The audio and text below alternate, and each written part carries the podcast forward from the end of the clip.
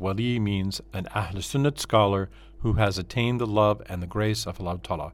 And the Ahl Sunnat madhab means the way shown by Quran al Karim and Hadiths. The savants of the Ahl Sunnat learned this way from the Ashabi Kiram. They respected not what they understood, but what they heard from the Ashabi Kiram. To descend from the Ahl Sunnat means to descend from the right way of the Quran and Hadiths.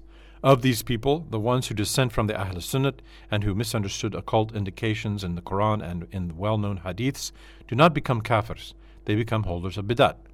They misguide unlearned people by passing their wrong and heretical interpretations of those indications as the way shown by the Quran and the way guided by the Sahaba.